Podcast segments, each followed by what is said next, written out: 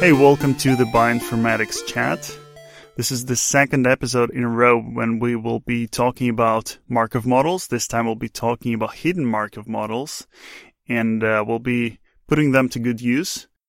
We'll be using them for uh, genotyping based on long read sequencing.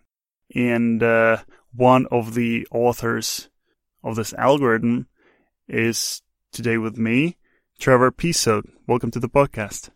Hey, thanks, Roman. I'm happy to be on here. Trevor, tell us uh, briefly about yourself and your background. Um, yeah, I uh, so I have done a lot of my work in computer science. Um, I started the PhD program at UC Santa Cruz and found my way into a bioinformatics lab and have since uh, changed majors to join the the bioinformatics department. Um, I uh, have done a lot of work in method development, um, specifically for long uh, long reads um, under the uh, advice of my advisor Benedict Paten. Uh, and yeah, I'm a fourth year student now. Probably have two or three more years left of the uh, program. Right, and that's at uh, University of California, Santa Cruz. Yeah, that's correct. Cool. Uh, so one of the concepts that we'll be dealing with today is long read sequencing. So give us a brief introduction. I think it uh, came up a couple of times in this podcast, but um, yeah, what what is that, and uh, why is it very different from the normal sequencing, the next generation sequencing we're used to?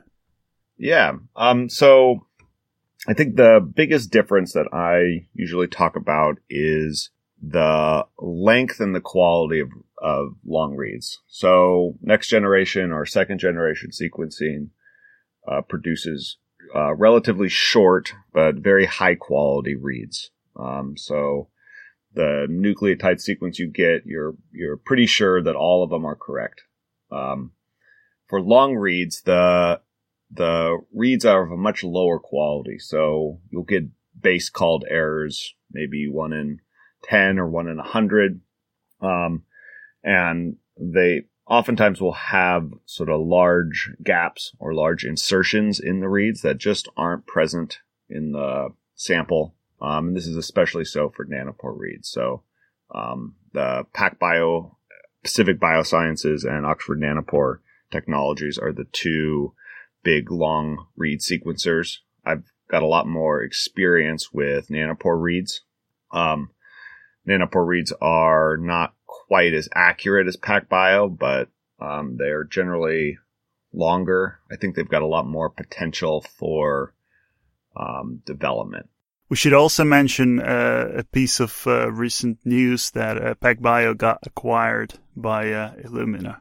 Yeah, that's right. Um, and I uh, hope that that means that PacBio is going to keep moving forward. Uh, we'll see how that develops, but um, I'm sort of hedging my bets on Nanopore being the long read sequencer of the future for a lot of my work.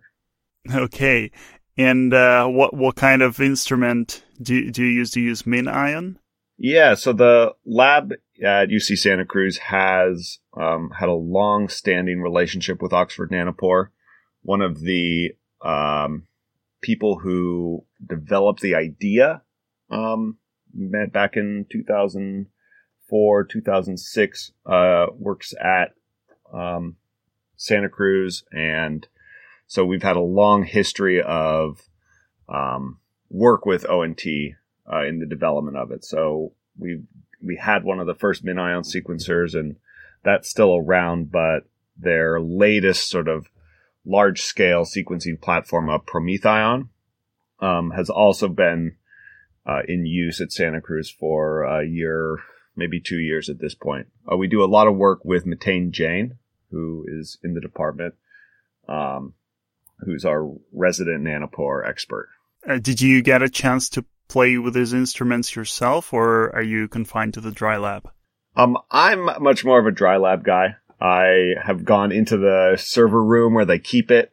Um, it uh, is surprisingly small to see. You know, it's maybe uh, two feet by three feet. Um, it's pretty impressive how much sequencing data can come out of a, uh, you know, a relatively small little machine. Um, For sure, yeah. Of course, you can do a lot of things with uh, long read sequencing. One of the recurring themes, so what, one of the main applications of long read sequencing is assembly, uh, de novo assembly, when you need to um, resolve um, long repeats and uh, connect the the contigs. Um, but you apply long reads to something maybe a bit less conventional, and that is genotyping. That is figuring out if you if you have an individual and you sequence their genome and you try to figure out which uh, alleles they have at like various SNPs locations, right? Is that a common thing to do? Are, are there any any precedents? Are there any existing algorithms to do genotyping from long reads? Yeah, there have been a few uh, papers that have come out in the recent past um, trying to do this, but um, one of the biggest problems is that the quality of long reads is just so poor that it's really difficult to use the existing next generation uh, algorithms and applications in order to do uh, genotyping and variant uh, calling. You know, with with short reads, it's um, you know you do an alignment and you can essentially count up the nucleotides at each reference locus and uh, call it a het variant or a homozygous variant. Um, but because the reads are so lossy, um, it's not really possible to do that with long reads. We, um, during the development of this uh, project, we tried running, for example, uh, GATK's haplotype caller on long reads, and we couldn't get anything. We ran free FreeBayes on it, and it called a variant about every five nucleotides. So um, these methods really aren't aren't set up for it. Right. So it's it's a bit paradoxical because when doing genotyping, you actually care the most. You don't care about the big picture. You care the most about this very tiny point variations, and uh, therefore it seems a very bad fit uh, to use the technology that gives you a good big picture, but very lousy sort of single nucleotide resolution. So, how did this idea come about to uh, do genotyping with long read sequencing, and uh, what are the benefits uh, of long read sequencing in this context? Yeah, um, so it came about. Uh, my advisor Benedict Paten and um, another researcher, uh, Tobias Marschall, who um, works out of Max Planck in Germany, uh, came up with the idea together.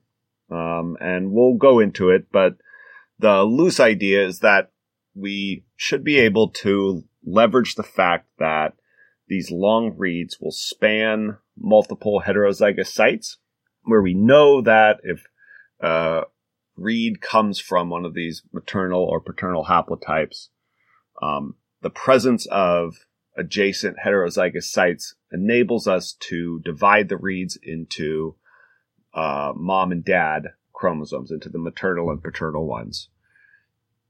Um, so that we'll go into it, but that's sort of the crux of the uh, method.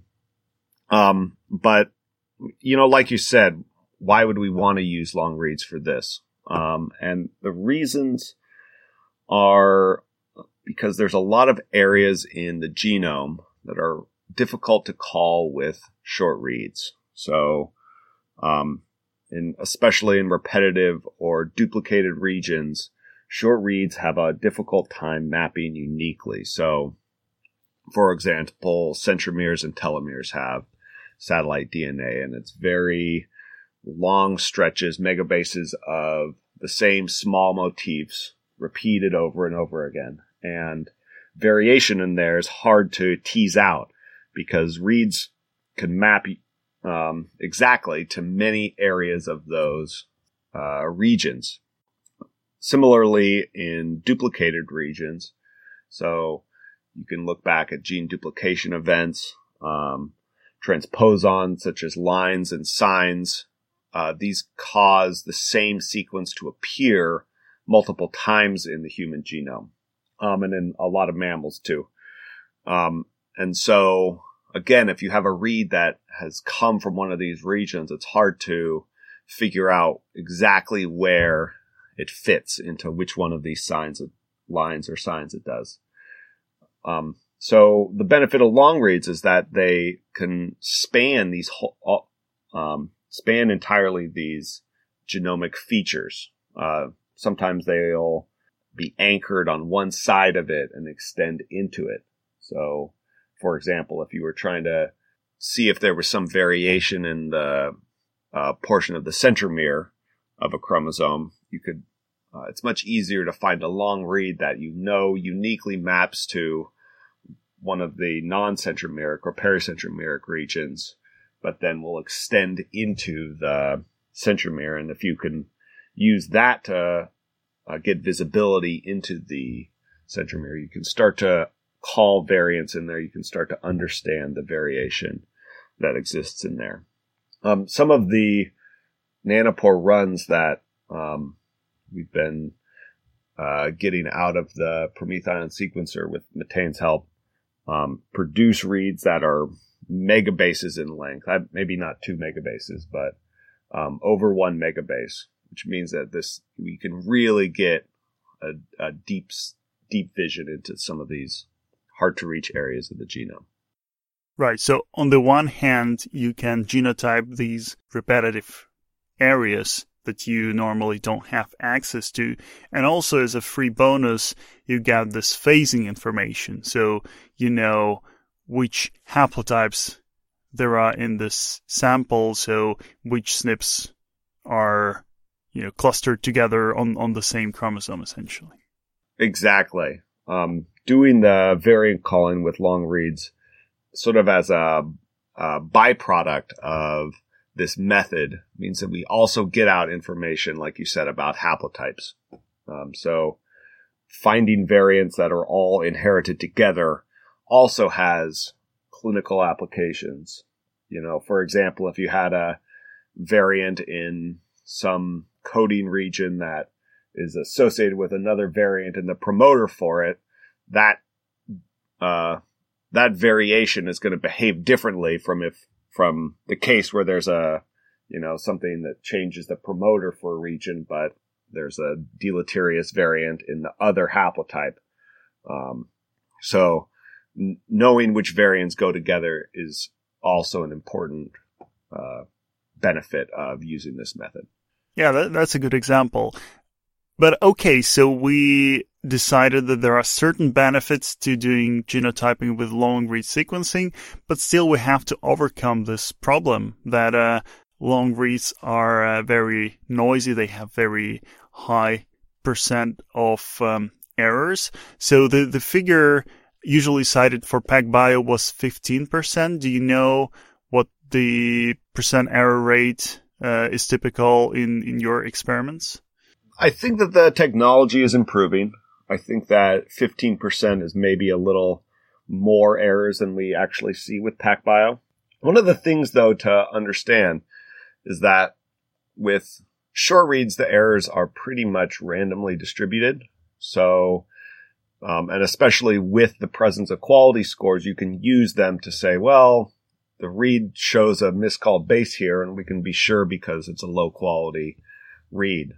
With long reads, the errors are uh, systemically patterned. So, for example, with nanopore reads, the uh, base caller has a hard time correctly calling homopolymers, so multiple nucleotides same of the same nucleotides in a row. Um, so, in addition to this effect of having miscalled bases having insertions and deletions where you wouldn't expect. You also get these areas where the genome has, you know, 10 A's in a row, a poly A tail or something like this.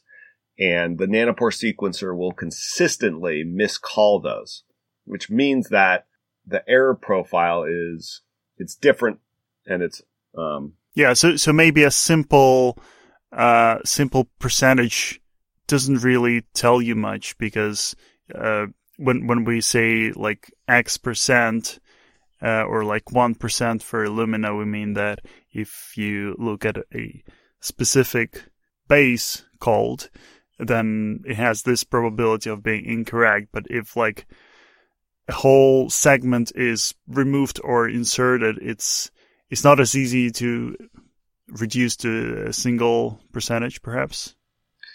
Yeah, um, I the the point I was trying to get at was that the with short reads with enough sequencing, those errors will be uh, sort of removed. If you have enough read depth, you can sort of just by the law of large numbers tease out what's an error and what is a, a true variation.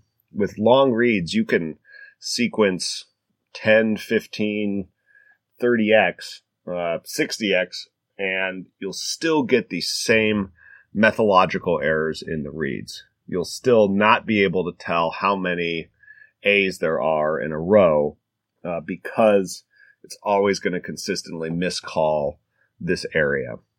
I think it's different for uh, for PacBio versus Nanopore because I know uh, Gene Myers. He he talks a lot about how PacBio are the errors in PacBio are random, and so he he makes exactly that point that with PacBio, if you have sufficient depth, then uh, you can get you know perfect uh, assembly and and perhaps with nanopore is different. Yeah, you're right. You know, that's a, that's a good point. Um, I've uh, like I said, spent a lot of my time focusing on nanopore, and you're right. That is the error model for nanopore, but but PacBio is is a different beast. Um, I think you had originally asked what are the error rates in reads, and um, I don't think I actually answered it, but for nanopore, I think it's closer to 20% of the reads are off in some way. How do you define what the 20% means? Is it like if you align the read to the genome, then like 20% will be mismatches or something? You'll get about 20% or 80% identity. So that includes insertions, uh, or it doesn't include insertions. It doesn't include deletions in there. Oh, it does not. So 20% is just if you if there is a base there and you call the base, then 20% of time they will be different. But that doesn't include all the possible deletions and insertions, which adds to the error profile. Yeah. Right. And so, yeah, that, that makes it very tough to do genotyping. So how do you work around that very salient issue? So, like I said, the, the idea that we're trying to leverage is the fact that you can use the heterozygosity of the sample to bipartition reads into the two haplotypes.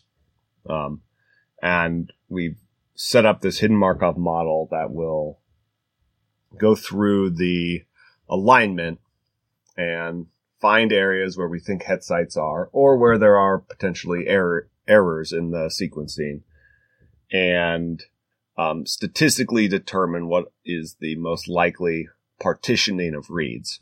And then once you have that information, the uh, genotyping process becomes much easier. Um, you're able to just sort of look at the haplotypes. You can call a consensus on them and then use those to determine variant sites. So uh, the idea is that haplotypes are sort of less noisy, right? once you separate the reads into the reads coming from, you know, chromosome A versus chromosome B, uh, meaning the, the two homologous chromosomes, then, uh, it's much easier to call, to call variants if you know that all your reads come from the same source. Exactly. It enables us to look at, we, we know that all those reads have come from exactly the same sequence. So if we do have the perfect bipartitioning, which is, is not necessarily the case, but if we had it, we would be able to look at all the varia- variation in those reads and classify it as errors or true variance. Right. But uh, my understanding is that although it may be convenient to explain the algorithm as these two phases, so first we do phasing, uh, we do, uh, you know, we, we, separate reads into haplotypes, and then we do variant calling. Uh, but I think in your model, it actually is, you know, all part of the same model. It's all done simultaneously. Is that correct? Correct. We do it in a the the model we set up simultaneously does the phasing, the haplotyping, and the variant calling. Right, and and what allows you to do that is the hidden Markov model, and this may be a good time to introduce this concept, and and then we'll see how it actually helps us to to get where we want. Cool, yeah, that sounds good. So um, I think that in order to understand what a hidden Markov model is, it's important to take a step back and look at what a Markov model is. So a Markov model is a statistical method that you can use to model different systems. So it's got a lot of applications. You can model weather patterns and uh, populations of species and gambling outcomes and things like this. And the idea is that it's a stochastic process and you model it with a state machine. So you have some set of states that the system can be in and there are likelihoods of changing from one state to another at different time points. And associated with each state is an emission. Um, so I think that's sort of the key structure of the model, you've got different states and you've got different emissions at each state. So emission means so- something that you actually observe as, as yeah. opposed to states in the hidden Markov model. So the, the word hidden comes from the fact that you don't observe the states. You know that there are some states and there is something jumping from one state to another state. You don't actually get to observe in which state the system is in, but you observe some kind of projection, some kind of manifestation of that state. And uh, there is no deterministic one to one mapping between states and uh, observations, but there is a probabilistic mapping. So, like some states, uh, in some states, you're more likely to observe some one thing, and in other states, you're more likely to observe some other thing. Yep, that is exactly it. It's uh, much more difficult, I think, to uh, conceptualize what a hidden Markov model is uh, because you don't um, know what state it is. All you get to see are those emissions, the direct observations, and you have to use those to infer what the underlying states are. Exactly.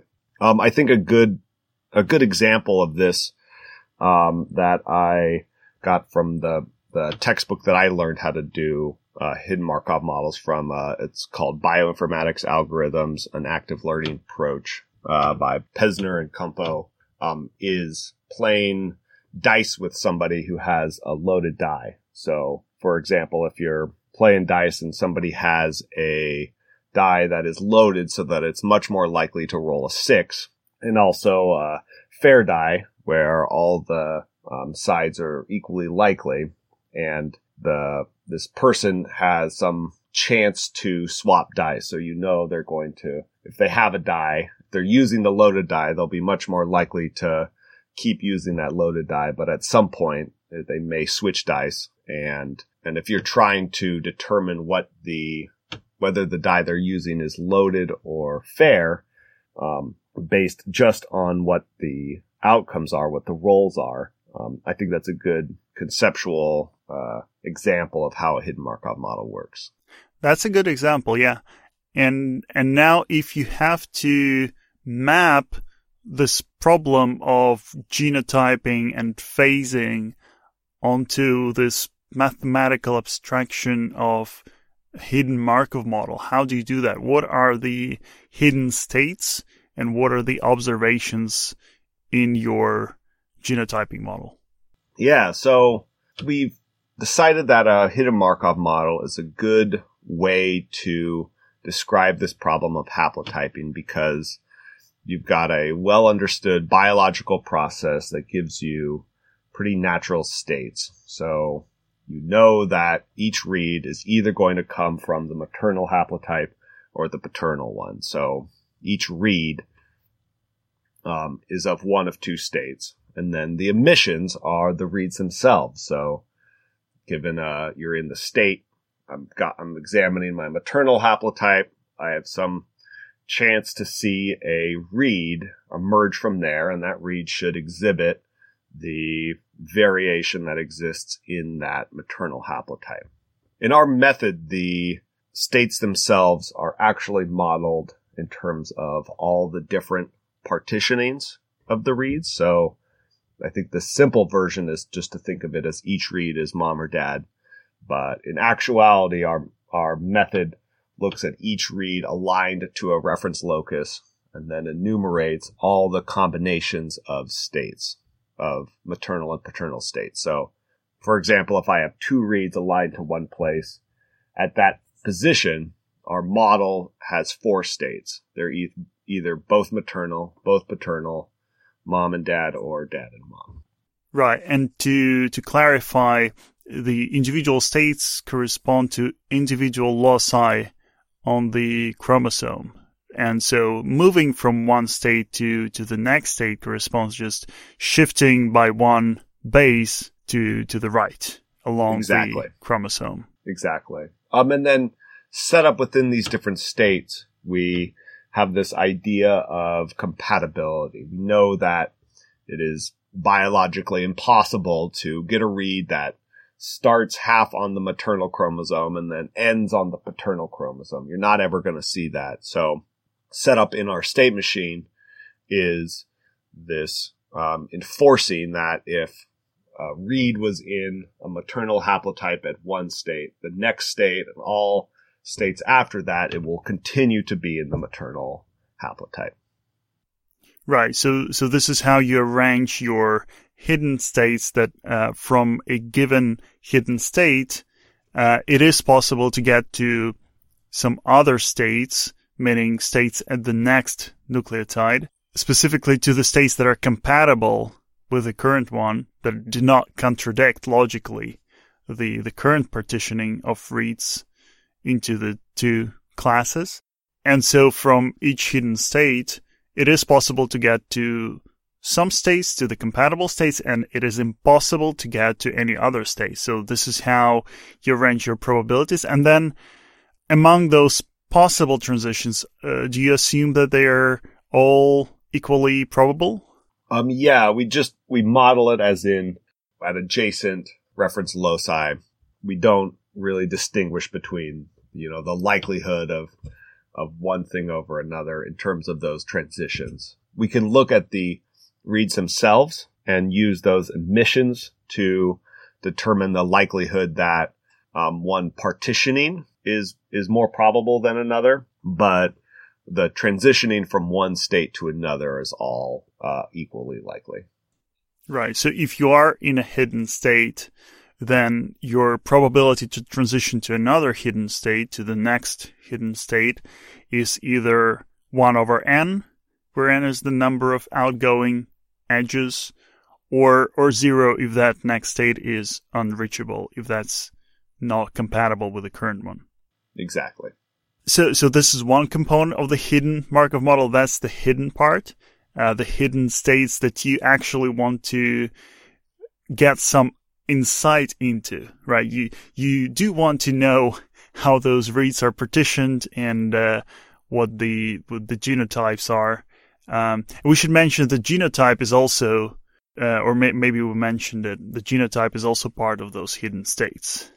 Yeah, so for each one of those hidden bipartition states, we also have um, states within them representing the likelihood of or the possibility of the different genotypes. Um, it is sort of an added complication on top of the model, but the the way the hidden Markov model works, it's relatively easy to add states on top of that. Um, you can sort of think of the bipartitioning as a larger state that you can be in, and then internal to that, you have multiple states based off of what those possible genotypes are. And then, of course, the aligned nucleotides at that locus do much more to inform what those are, what the genotypes are. Yeah, so you put enough information into the hidden states so that you can meaningfully uh, judge the probabilities of those emissions. So if you know how the reads are partitioned between the two chromosomes and you know which chromosome has which allele, then you can say, okay, this is what I observe from all the reads aligned to this locus. This is my observation. And then you can judge how likely this is to be observed given the partitioning of the reads and, and the genotypes. Yeah, exactly. You got it. And uh, at this point, do you uh, do you embed any particular error model? Because this is where you have to judge, right? Is, is this just a sequencing error or is my assignment incorrect? So do you, uh, do you assume any, any specific error model for the reads? Uh, yes. Yeah, that's a great question. Um, we actually have two slightly separate error models that we uh, include in our calculation for this determination. So the first one is uh, sort of a based in biology. It's a biological substitution model. And the rough idea is that we would expect there to be a variant every thousand nucleotides. About one out of every thousand bases is mutated with respect to the reference. Um, and then furthermore, on top of that, we expect that uh, transitions are a little more likely than transversions. So this is what nucleotides will mutate into other ones. Um, so we have that error model.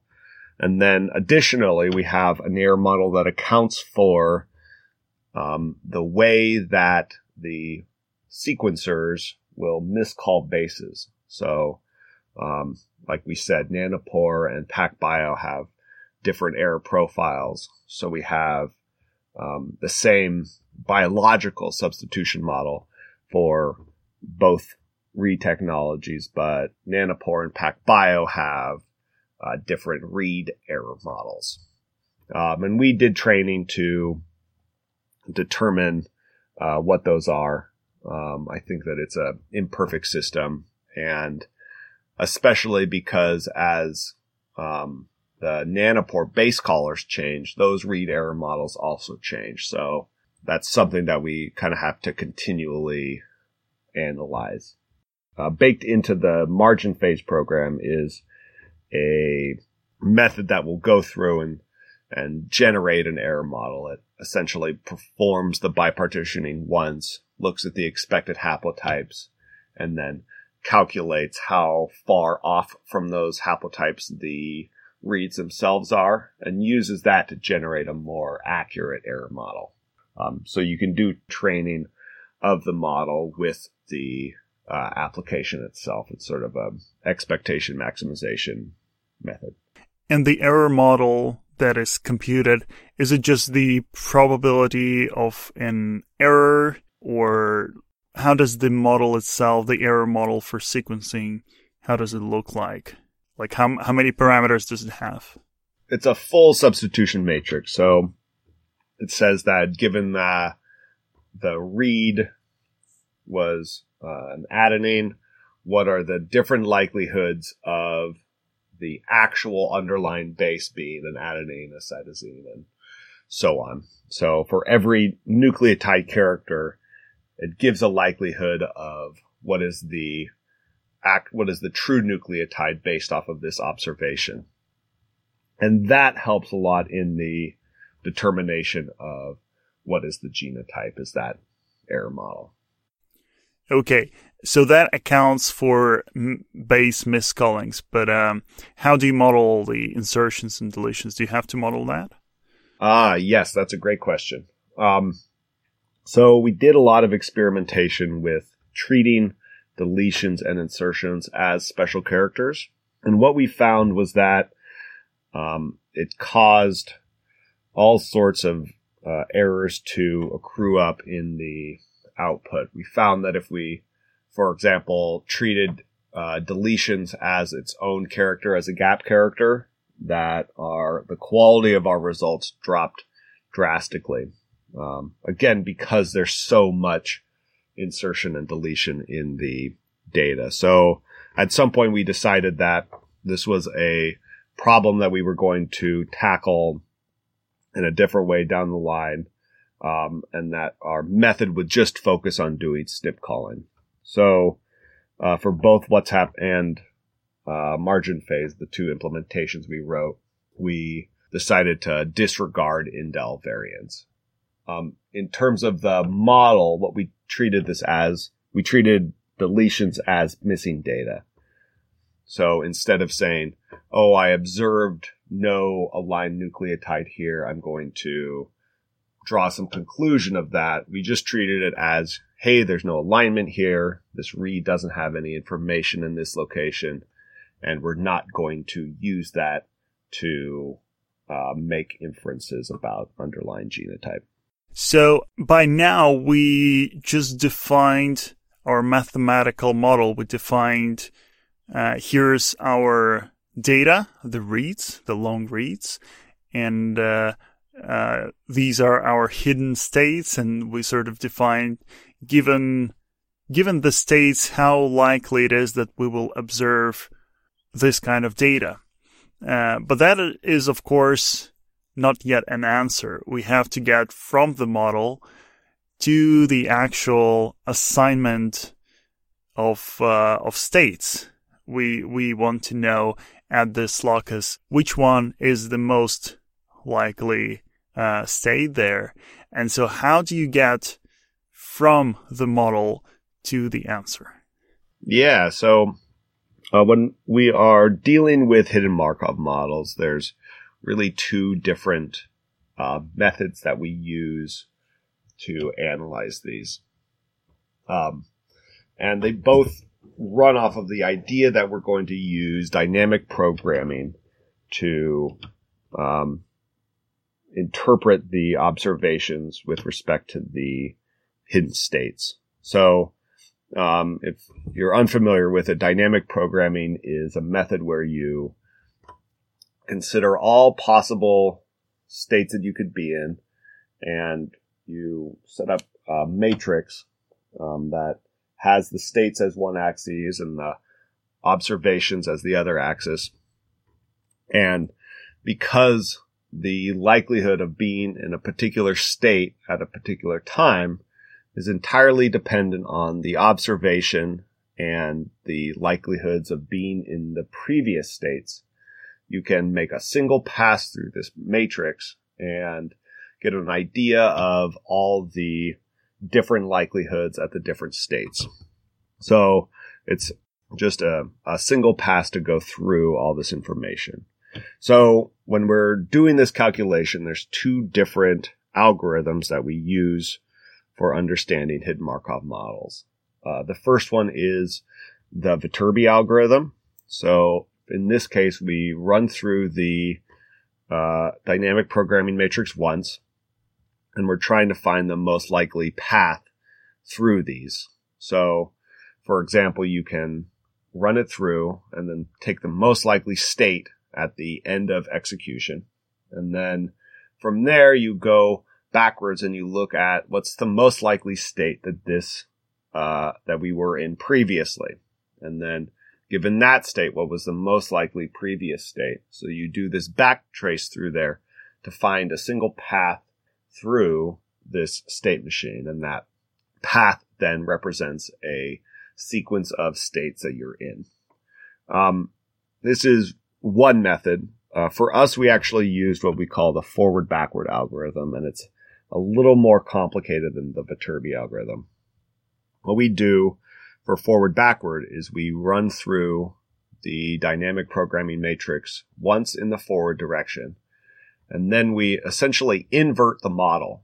So instead of going um, from previous observations to the current observation, we go from the last observation backwards. Um, and once you've done this, that and that backwards pass gives you a slightly different um, set of states.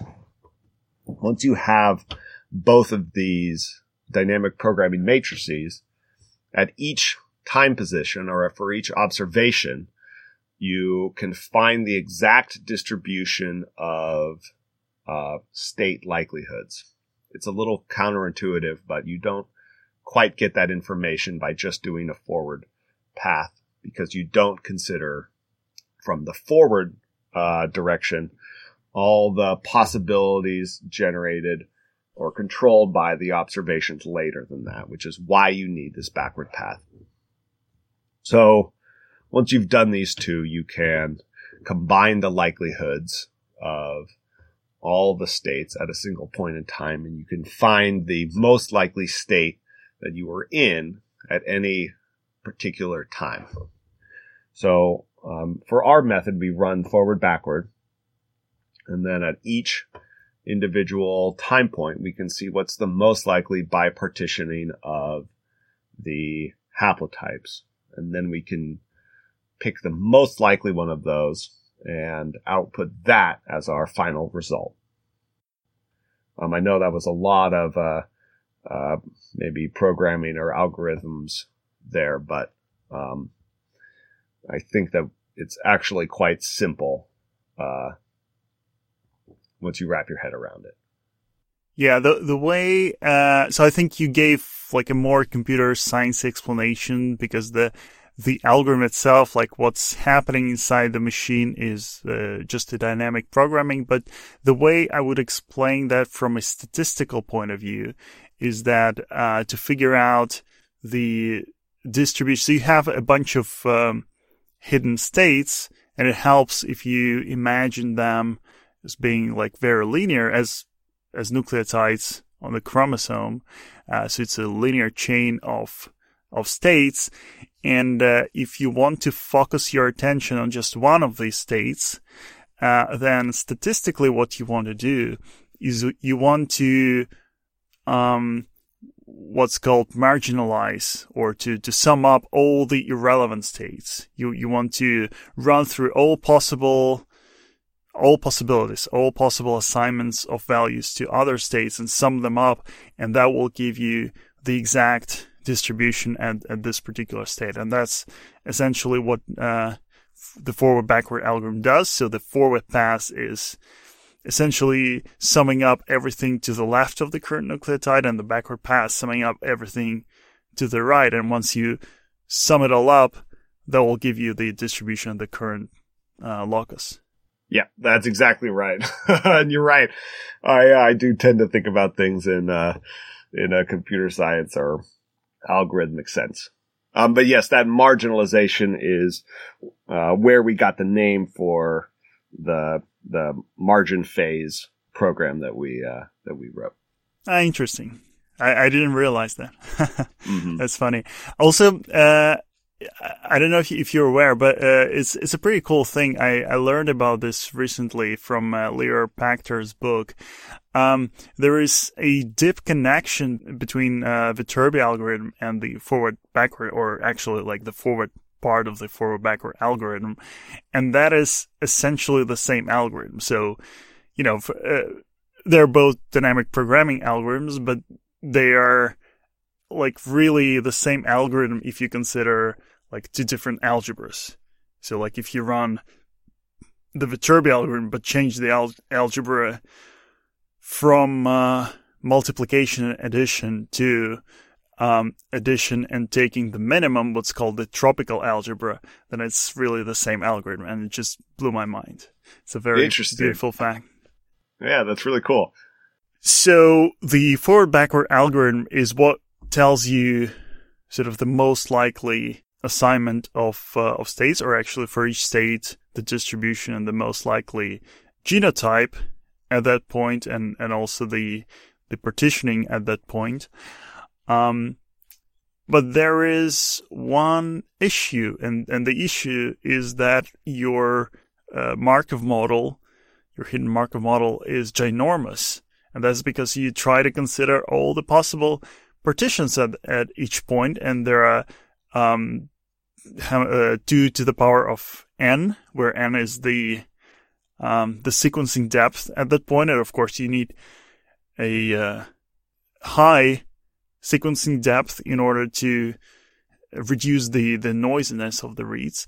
So you do need big depth, but that will uh, lead to a huge, huge Markov model, and you have to deal with that. So how do you deal with it? Yeah, that's a great question. Um, so in order to handle this case, um, because yes, as you said, the number of possible states increases exponentially. Um, we, uh, to start out, we take a maximum of 64 aligned reads at any particular position.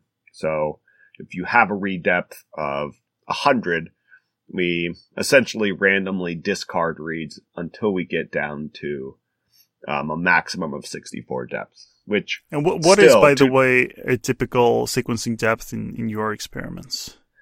Um, for long reads, we found that we did a lot of our experimentation on some public PacBio and Nanopore data. So for PacBio, um, there was a Mount Sinai sequencing run that came out, I think, three or four years ago. It's uh, available on the um, NHI and CPI website.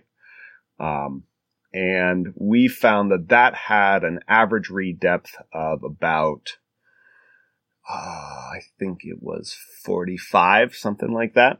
Um, and that, um, that statistic is after we pruned out all reads that had a map quality of, um, less than 30. So, um, that means that all the, all the reads that we kept had an error rate of one in a thousand in terms of being aligned correctly. That's kind of different from an average read quality, but the, we were pretty sure of the alignments. So mm-hmm. for the PacBio stuff about an average mean, an average depth of 45, how large your BAMs are for a normal sequencing run really depends on how much sequencing you want to do. Um, so it's a little hard to say about av- what's the what's the average amount, but um, we found during um, analysis of the data that at about a read depth of 20, our um, precision and recall started to converge at close to its max. Before that, you get a lot of variation in the quality of the calls. Um, but you so, did have some data sets with uh, more than uh, 64x coverage, or otherwise you wouldn't have come up with with the heuristics, right? Mostly, we we picked that because in C, the it's written in C, and we can get a 64 bit integer to uh, mask the bipartitioning. We I think that the uh, the reason for 64 is that it was well above what we should need, and it fit uh, easily into a into a common data type. I see. Um, yeah. So that that bit mask is what we use to describe uh, what we think the bipartitioning are, or to enumerate all the different bipartitionings. Um, and I don't think I mentioned, but the nanopore uh, BAM was in the middle 30s. I think our average depth was about 35, and that came from uh, Miten Jain's Nature paper published in, I think, 2017. So you never actually bumped into the the ceiling of 64. Um, that's not entirely true. Uh, the alignment, um, the read depth varied across chromosomes. We did uh, a pretty thorough alignment uh, or an- analysis of the alignment, and there are regions where, by chance or by, uh, you know, some random factor, we would have a, a very high read depth. Ah, so see. there are areas where we did have to prune reads down. Right. So, Yeah. so you at is it at each locus you choose your 64 uh, reads max? Um, the way we set it up is by doing a single pass through the BAM, and we um, greedily pick reads, and we set them up into these things we call uh, profile sequences. So um, we take reads that are non-overlapping and set them all up into a single path. So we take the first read that we get, and then as soon as that read reads alignment terminates, we take the next read that starts uh, that is aligned after that end position. And then we iteratively go through and generate these profile sequences um, until we have either reached a maximum at our location or um, all reads in the BAM are accounted for. Hmm So it's not really at every reference locus we pick a set of reads. It's that we use as many reads with a at to generate a depth of one, and then we use as many reads as we can to generate a depth of two, and so on. Right. Right. Okay. So uh, we were talking about how you deal with the exponential explosion of the number of partitionings. Yeah, exactly. So we use an algorithmic tool. Um, it's sort of a divide and conquer method. Um, and so what we do is we take these very complicated set of states and we divide it into half. So we recursively take the set of profile sequences and we um, drop them down until we just have two sequences together. Then we run our algorithm on this forward backward and we can use that to find the most likely partitionings of these small sets of reads. So we essentially prune out unlikely states. Then having done this for all pairs of reads, we combine those pairs into a set of four reads. And then once we have four reads, we can run the algorithm on it again um, only on the more likely states, and then use those likelihoods to prune down other additional unlikely states. Having done this multiple times as we iterate back up through the stack, it ends up taking longer to compute, but the state space that we use never gets that full exponential growth because we've removed a lot of the states as we uh, go down through this stack and back up again. That's pretty cool. Um, yeah, it's a cool method. Um, it, the method still takes a lot of memory. Uh, part of the issue with this is that it still does have a high memory footprint, uh, but it's not that exponential, you know, thousands of gigabytes of memory. Um, it's sort of on the order of tens of gigs, we found. And uh, does it depend only on the sequencing depth, or uh, does it also scale with the um, with the chromosome length? Um, it does scale with the chromosome length also.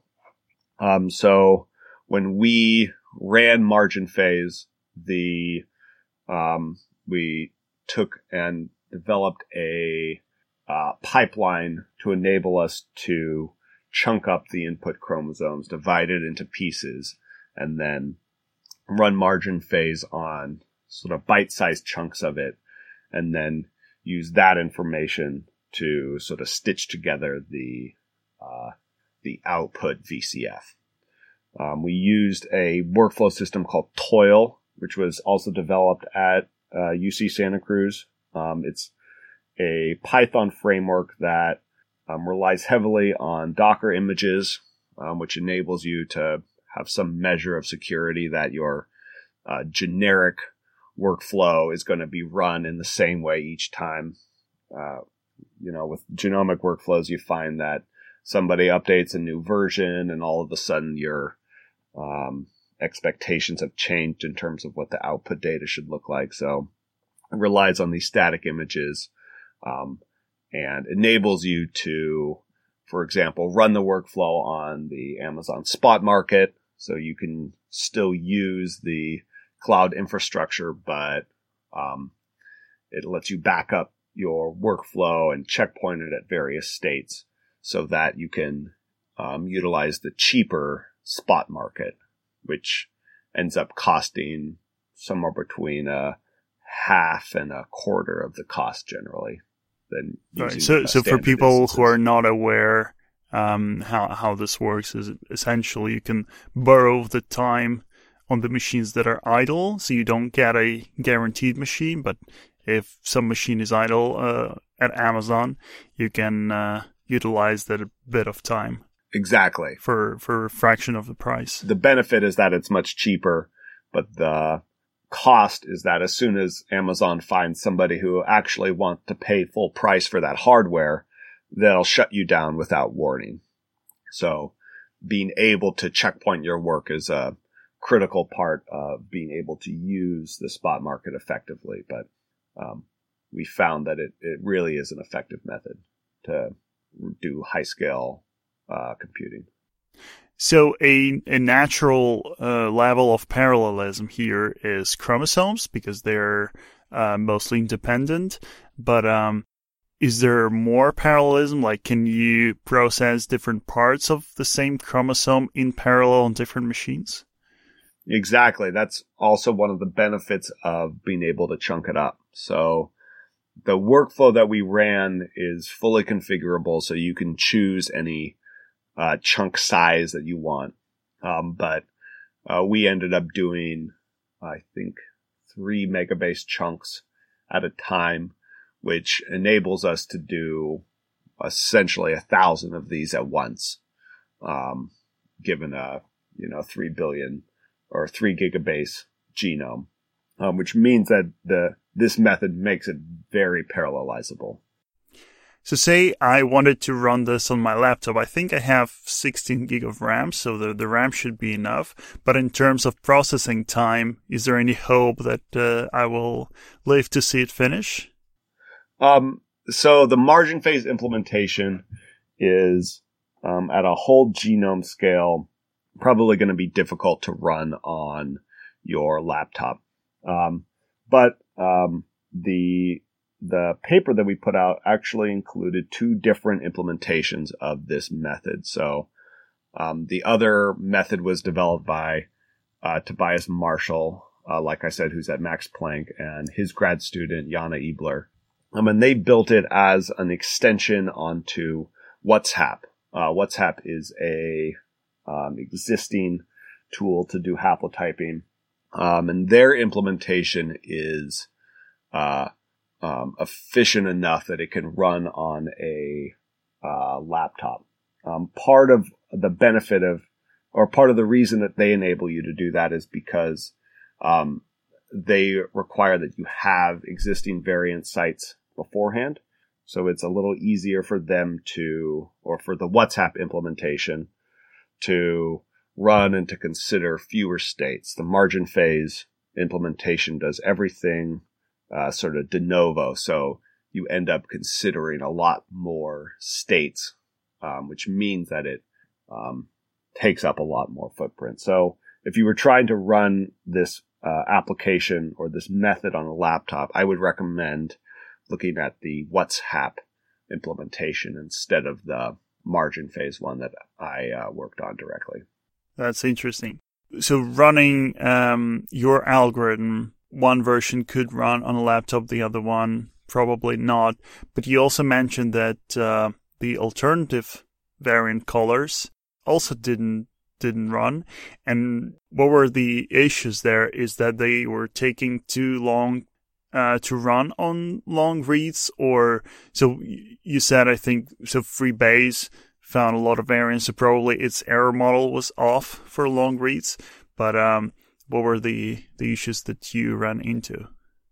Um, yeah, I I encourage people to explore different options, but we certainly found that all the short read variant callers we used um, either didn't complete, uh, couldn't even start. In the case of GATK's haplotype caller, um, it just depends on too much of the short read infrastructure for example, quality scores and hmm. things like that. So we couldn't get that to run. And yeah, FreeBayes produced pretty awful results uh, in terms of its precision and um, took prohibitively long when we ran it.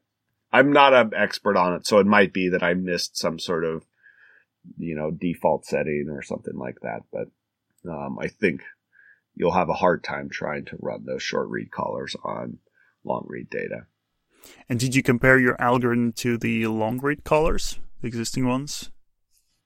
Um, we did. There is a um, preprint out called um, I'm not sure if it's clairvoyant or clairvoyante. And they use a neural net to do base calling. So I think I'm not sure exactly what their method is, but there's been a lot of uh, progress in the field doing convolutional neural nets into uh, relational neural nets to do uh, image calling. So, or to do base calling, uh, variant calling, excuse me. Um, these methods will look at a essentially a pileup of the reads and can use uh, sort of existing image processing frameworks to try to tease out what the variation is. Um, some of the existing methods will do local realignment of um, the reads. So, for example, if you have indels, it'll try multiple different alignments around these loci to uh, try to determine these. Um, the benef- the problem with using one of these methods is that you don't get the haplotyping information unless you can account for the long range information in these reads. Um, you can't really infer haplotypes from it, which is part of what we were trying to do with this method.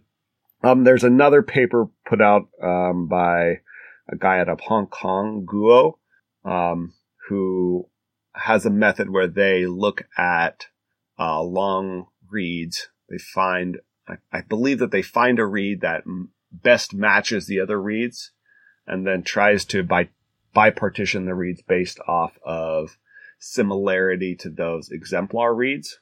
Um, but we weren't able to get it to run on um, actual data. They did a lot of their analysis on simulation data. So, mm. as far as we know, we couldn't find another method of getting both haplotypes and variants out of long read data. Yeah, now now that you mentioned it, I remember uh, it was a big piece of news maybe a couple years ago when wasn't it like Google or, or some other big player that came up with this algorithm based on like reducing it to an image. Like pe- people, I, I am not sure if everyone uh, caught it. Uh, it's like literally an image. It's not some kind of bioinformatic concepts, like literally a picture that they uh, draw this pile up picture and then uh, yeah they they run some kind of picture algorithms on on that. I I found it very funny at the time, but uh, uh, did you have any success running that? Um, uh, yes. Yeah, so, um, you're right. Uh, Google did do this. The, the application is called DeepVariant, I think. And the way they set it up is, um, you can sort of imagine a, you know, a picture of your cat or something as a collection of, uh, you know, pixels and color depths. And the way they encode genomic information into this image is with different channels. So, um, I don't fully understand it, but I think a good analogy is, is they'll take, you know, all the red pixels and they'll say, we're going to encode the nucleotide information here using this set of inform, using this part of the image and we'll encode the, um, you know, support track, whether or not these nucleotides show uh, support for a particular variant in this track, and we'll put quality score using the blue pixels or something like this. So um, when you look at it, uh, from what I've seen, it looks kind of like a like a single plaid T-shirt pile up. Um, it's pretty uh, it's pretty incredible what they can do with it. Um, and and using those methods enables them to um, use a lot of uh, pre-trained knowledge on images. So um, I, I don't know if we want to go too far into it, but there's a, um, a lot of existing training that, um, they've used neural nets to do to, for example, pick out shapes and things. So if you want to look at a picture and determine, oh, is this a dog or a cat? You start out by taking the shape of the things that are in there and you can compare colors and all these different features of the data set. But um, using those, it, it enables you to uh, expand upon all this existing training. Um, in terms of our method, uh, we um, obviously are using a, a, statistical method, which I tend to like a little more than relying on neural nets because it's understandable. Or, I mean, there's some complicated math there, but um, at each point, all of the calculations you have have some sort of meaning. Um, neural nets tend to be a bit of a black box. They will produce good results a lot of the time, but you don't really know what's going on under the hood unless you're a, an, a very, very expert in the in the field. Um, what we think is that in addition to these, um, you know, different uh, tracks that they put in these images, that if we could, for example, do a processing pipeline on data, and even if we don't call variants, if we can divide the reads into haplotypes, encoding haplotype information into the images might uh, provide a piece of context that can um, help these uh, image-based variant callers, which do work uh, very well. So we think that that our method has a a home in these workflows, even if we don't directly do image processing or variant calling using those methods. Yeah, I think uh, we try to do a good job explaining the um, the model and the algorithm. And uh, is there anything else that uh, you'd like to talk about? Um, I don't think I have anything else to say. Um, I uh, think that using long reads is going to have a home in a lot of clinical settings uh, in the near future. I especially think that the nanopore sequencing shows a lot of promise. Um, they uh, they're still improving the pores that they use and the base callers that they use to uh, mitigate a lot of the errors they currently um, show. Um, one of the other uh, good benefits of nanopore data, which I haven't mentioned today, is that they can do methylation calling, or that's oh, yeah. starting to show this promise. Um, and I think that uh, once that methylation calling happens, there's going to be a big explosion of um, new work that's being done using that in both a clinical and just sort of method development sense. Um, I'm personally really excited to get that working because I think that the presence of allele specific methylation, um, so methylation that happens differently on on the maternal and paternal chromosome, is going to enable this method to work better because we'll have more uh, sites for differentiation and should hopefully be able to produce um, methylation variant calling, um, which is something that doesn't really exist and isn't well understood. So I'm really excited for the future of nanopore sequencing and the applications that it's going to have down the line. So that's a really interesting point. So when you analyze just the genome sequencing, then you rely on the fact that the DNA uh, is everywhere the same, right? So you can, uh, because you, you don't sequence single cells, you, you collect a sample and you have many, uh, examples, many copies of the same chromosomes. Uh, and this is how you get your sequencing depth. But, uh, in the case of methylation, you, you cannot know that it's necessarily the same across different cells. So, um, yeah, I'm, I'm, I'm not sure how, how that's to work. Yeah, um, I think it's not a very well understood um, uh, part of the genome. You know, currently methylation detection is very hard and expensive to do. Um, I know that there have been some studies that show that at specific locations, they see evidence of allele specific methylation. Um, chromosome X inactivation in uh, females is one of the easiest examples. Um, but, you know, we're not really sure if methylation exists uh, randomly across other areas of the genome, whether it'll be that at specific sites we will always see methylation or um, not. So I think it'll be difficult to piece together uh, evidence of methylation that happens consistently in areas, whether it's on one haplotype or both, um, and where methylation exists randomly. Uh, but I think that a, a, hidden Markov model is something that should be able to uh, describe that interplay.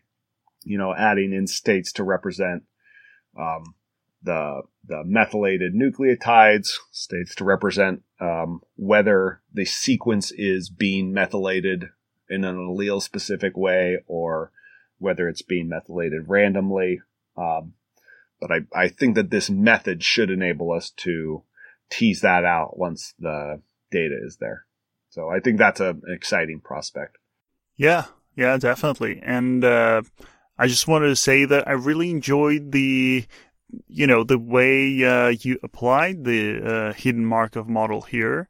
I haven't seen anything like this before. So the, an application of hidden Markov model to to genotyping, and I thought the the model is you know really elegant. It's it's not something you obviously see. Like if you consider how to solve this genotyping problem, then perhaps hidden Markov model is not the first thing that comes to mind. But uh, once you really dig into it, it really starts to, to make sense. Cool. I appreciate it. I agree. I think that it is a uh, cool sort of maybe not intuitive application, but I think that um, in practice it works out really well.